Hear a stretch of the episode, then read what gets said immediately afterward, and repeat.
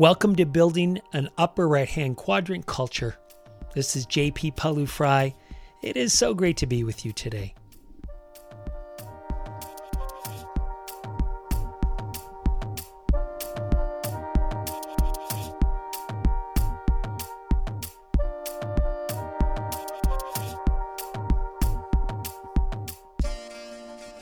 In today's episode, the fourth in our series, have you ever been in a situation where you wanted to give someone feedback, but you hesitated, and the moment was lost, and you did not end up giving it? Then you felt not great about yourself. Maybe you didn't feel very courageous. Maybe it ate away a little bit at your confidence. I've certainly been there before. Today we talk about feedback, that key behavior of courage in our upper right-hand quadrant model. It's not easy to give, not easy to receive, but clearly something that can be a difference maker for you in your life, for your team, for the organization. Excited to be here? I certainly am. Let's walk.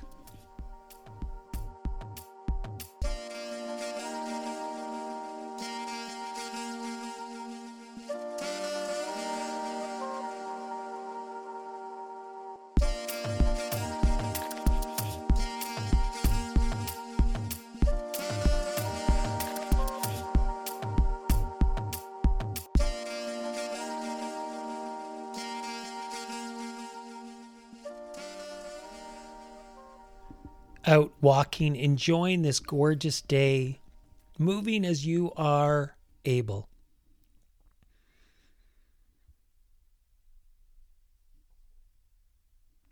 Feeling your feet on the ground.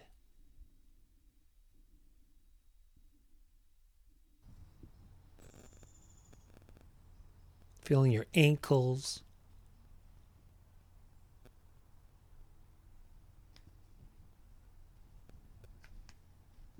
Feeling your legs.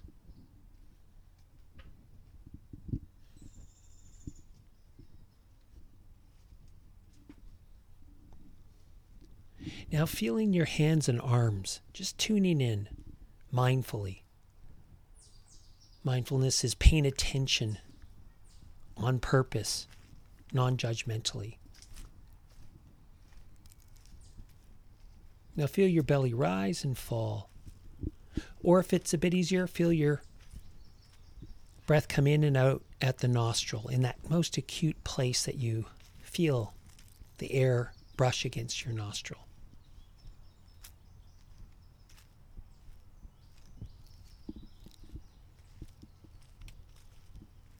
Now feel your torso.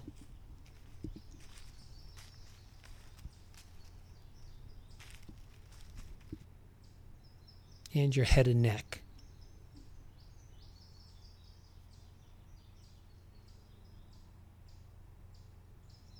Now, move to your hands and arms. And just notice any sensations present.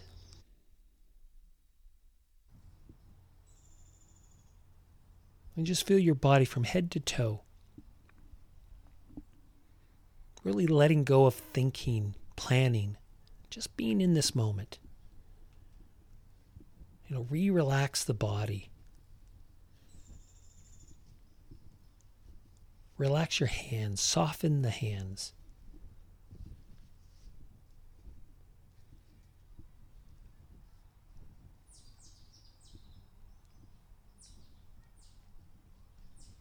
And if your mind wanders to a thought or story or dream, just let that be and come back to breathing or your body. Now, a fundamental part of mindfulness is starting to see that there's us, that person who's observing, and then there's this mind that can go off. And then we catch it and we come back and we realize, oh my gosh, I was off daydreaming. And the key, if you do this enough, you start to see that there's a fundamental difference between you and your thoughts. And this can change your life, quite frankly. It did for me. When I realized I'm not my thoughts, I don't have to believe everything I think, it freed me up.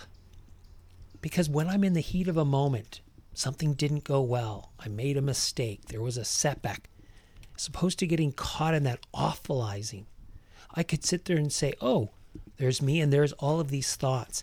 And not all of these thoughts are true pictures of reality. And so that space is what mindfulness starts to do. You might be wondering, you know, I've been doing this mindfulness thing, J P, and I don't know if I'm benefiting. Trust me, you are. Because just that understanding that you are not your thoughts, there's a space between you and your thinking, is really powerful. It's what, you know, is critical when we work with athletes, when we work with coaches. Because it gives us a tool to manage our brain in those difficult moments. And then we don't get talked down. We actually become more courageous. Right? The courage to take risks, the courage to make mistakes, to cur- the courage to speak up,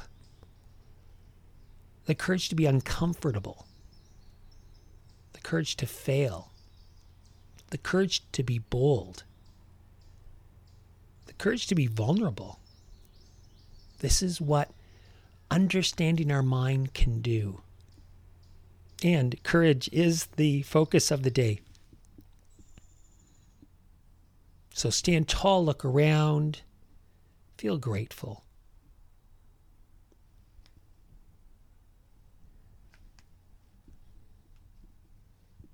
Your team deserves a culture where you each feel valued.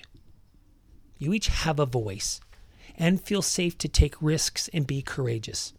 This is at the heart of what your organization needs to achieve great things, and is the heart of this whole message, this whole sprint. But it's not easy to give feedback, right? How do you give feedback skillfully? How do you create a feedback-rich environment? Again, like value and voice, it is a skill. Really, this whole last eight percent culture system is about building skills to create this high-performing culture. So let's dig in. And today there's going to be a lot of content, because I want to make sure that you have a really good resource that you can return to and listen again and again as you make attempts to build that bridge, V V F, so that you can approach having these feedback conversations, these last eight percent conversations, in a way that actually builds an upper right-hand quadrant culture. Okay. Margaret Heffer said, for good ideas and true innovation, you need human interaction, conflict, argument, debate, of course, right? It's in the last eight percent zone where all of innovation takes place, and it takes interpersonal risk, and feedback is a big part of this. Yeah, I think you're, I mean, I think when you do that, I think you're withholding a tool from them. I think you're withholding an opportunity from them. Um, and it's not to say that what I'm, what I'm, the feedback I'm giving is dead on and exactly right, but it's a perspective that's out there, and it's a perspective that they may not be seeing. So I truly believe you're, you're, you are, you're withholding um, tools for them. You're withholding opportunities for them to um, create a different level of awareness, or even some awareness. Uh, to know how they're operating, or to know where they may be able to do some things um, differently. So uh, it's, um, yeah, it's a, it's a disservice. It really is. And it feels like, and it's, but it is tough to kind of put, take, get yourself out of the way of doing that. Right. Um, because you, like I said before, I'm just not a person who, who has any desire to hurt anybody, um, you know, and it, and it, uh, but, but at the same time, um, that is a form of holding them back. Now, I want you to think about when you've had to have a conversation with somebody where you, you wanted to give feedback, you're frustrated about something. Got that in mind? Do you know that one of the biggest mistakes you can make when it comes to giving feedback in a last eight percent conversation? Because you have been thinking about it so much at night, in the shower, while driving, you know, ruminating about it, figuring out what you want to say and how you want to say it, that you actually get very wound up. You get wound up, I do, certainly, and very certain about your point of view because it all makes sense to you, right? That when it comes time to have the conversation, you think, okay, all right, it's finally time. I've built up my courage. I'm going to speak my truth. That you start right in wanting to get it right in a good way. You know, you want to explain to them what you've been thinking about for the last few days or weeks. And my question is, how effective is that? And I'll tell you, and I hope you probably are sensing, it's not very effective. Because all of this time ruminating about the situation can cause you to get stuck on your side of the bridge and fall into the trap of assuming you know more than they do about the situation. You jump to judgment based on less than five percent of available information. And think about it. What impact does that have on the other person when you launch in and you make a whole bunch of assumptions?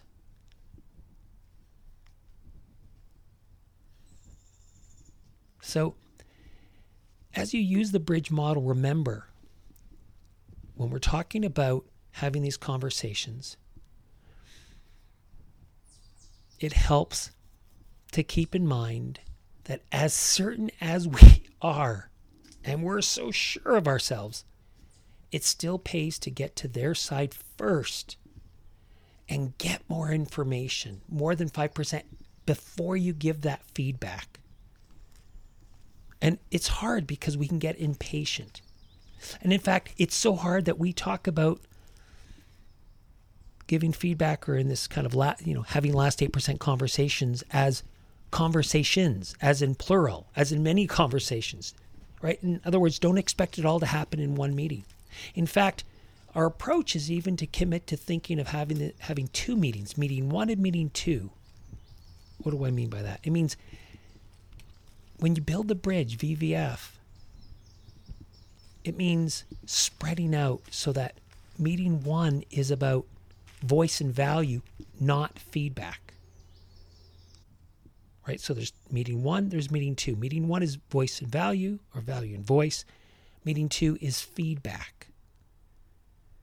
And it really helps to think of it in this way so that you are truly in listening mode, not in, I can't wait to say all these things I've been thinking about.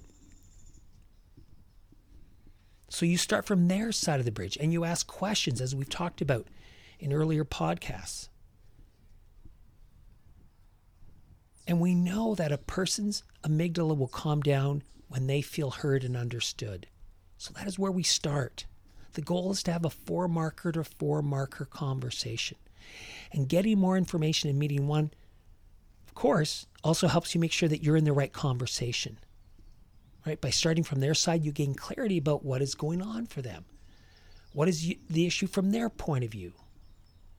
What emotional needs might not be getting met for them? So meeting one is V V, meeting two is F, the feedback.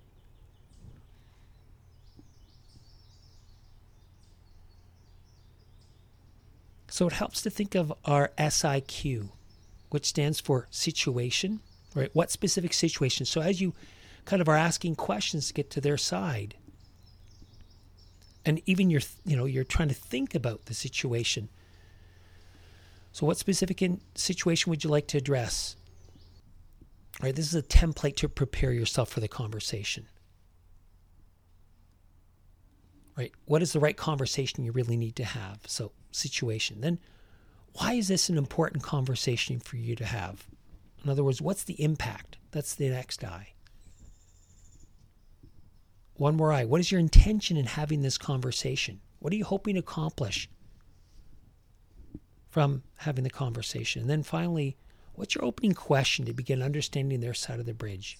And it really helps to think up questions and prepare in advance, because it means that when you drop markers, which you will, because it's hard not to, you'll have some questions at the ready. Right? So the key here is to be prepared with S I Q, to really, what conversation do you want to be in? What's the question I'm going to ask? Why am I having it? And then committing to not saying your piece in this first meeting. And, and listen, I understand that we talk about meeting one, meeting two. They can technically happen in the same meeting. But honestly, my strong recommendation is not, is to really have it be a meeting where you're truly listening. Because if you're not in true listening mode, true curiosity mode, they will smell you out as listening only long enough so that you can have your say, so you can say your piece. So you're there to be curious, non-judgmental. And it's really to get to their side of the bridge, give them voice, make them feel valued, commit to being that good listener, listening to those three pieces of information: facts, feelings, values.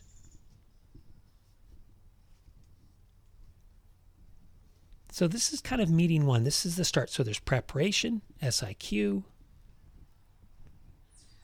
Make sure you have those questions at the ready, and really sit committing to being a listener in meeting one. Then in between meetings, consolidate what you heard and make a decision about your plan of action.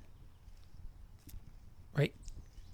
These kind of these conversations have the potential to upset people. So you need to be really clear about your intention and how this conversation's conversation fits into the bigger perspective of serving the relationship, serving the culture on the team, the organization.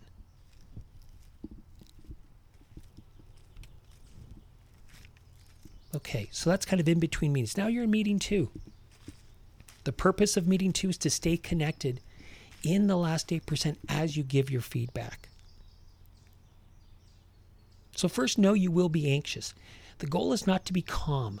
That's really an impossibility because you feel the stakes.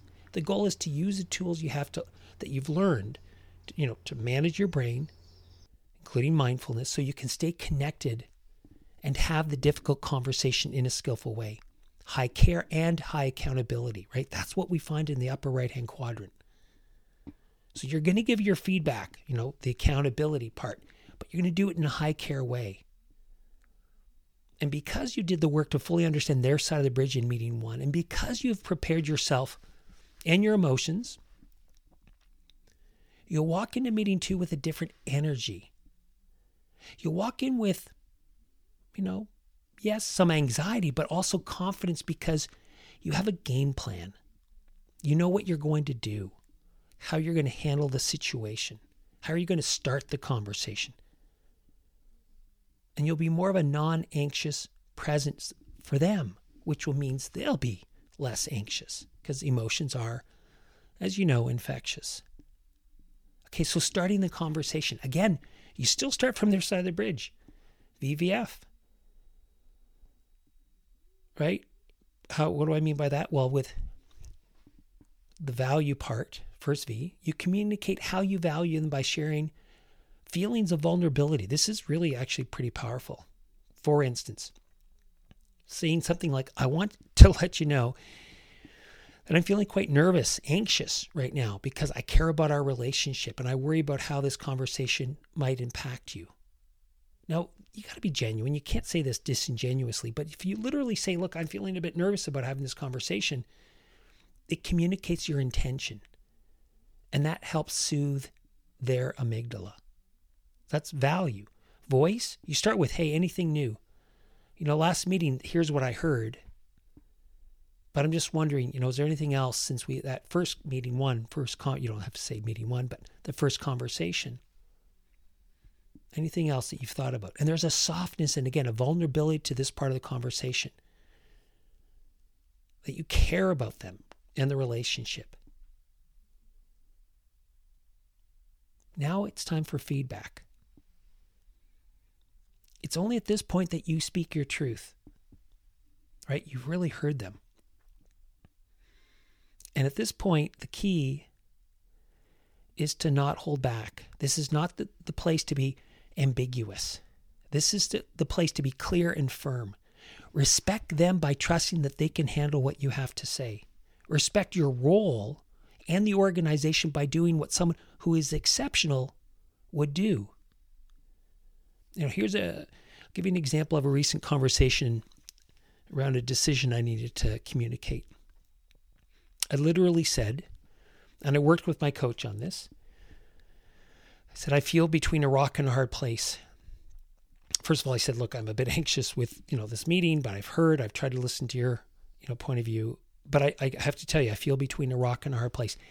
If we do what I think, then I think it will upset you, or you might feel like I'm not taking into consideration your opinion. But then if we don't do what I think is the right thing for the organization and my responsibility to the organization, then I feel that I will feel like I'm not doing the right thing ethically or morally for the organization. I'm between a rock and a hard place. But so I, I say what I have to say. I, you know, if it, it was a decision in that moment and they didn't like it, but this is the decision. We don't always have to agree with people. We don't always have to make a decision that will please them, but they need to feel like they have a voice in the process. And we need to genuinely be open to what they're saying. And in this moment, right, you want to work to stay connected with the other person without backing down, right? So now we almost go back to V to V V as part of the conversation to just tune into how they're feeling and, you know, give voice and try to understand. But the key is that we really make sure that we state what we are stating, because that's part of our job.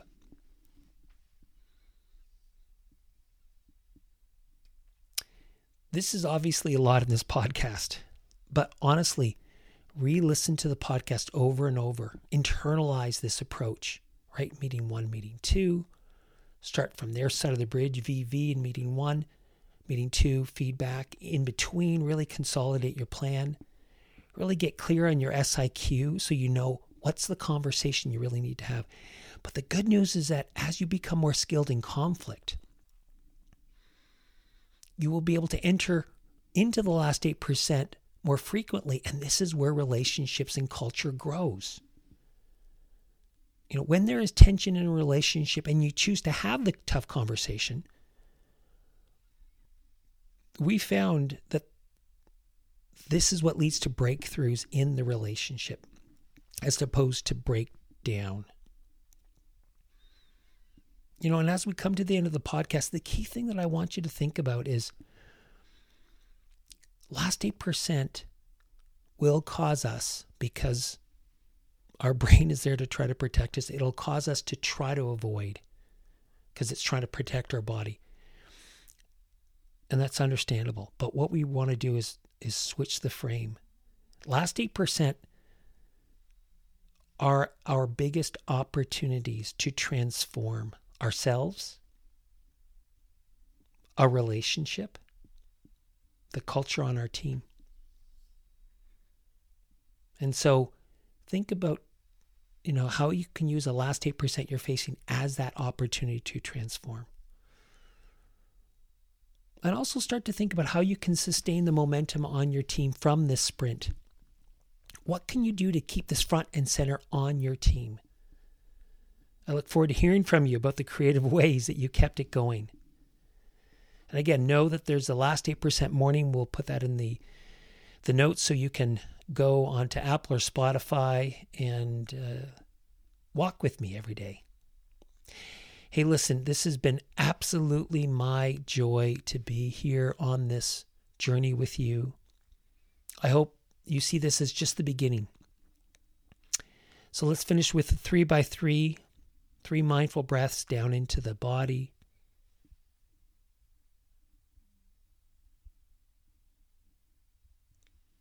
Now, three gratitudes.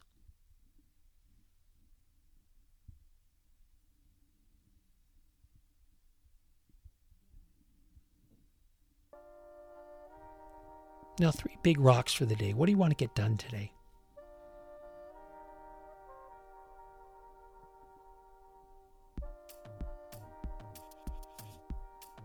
fantastic.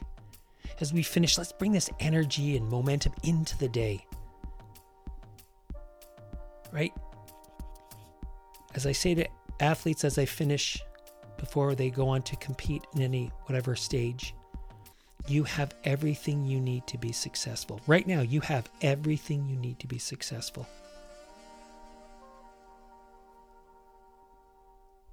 Have a wonderful day.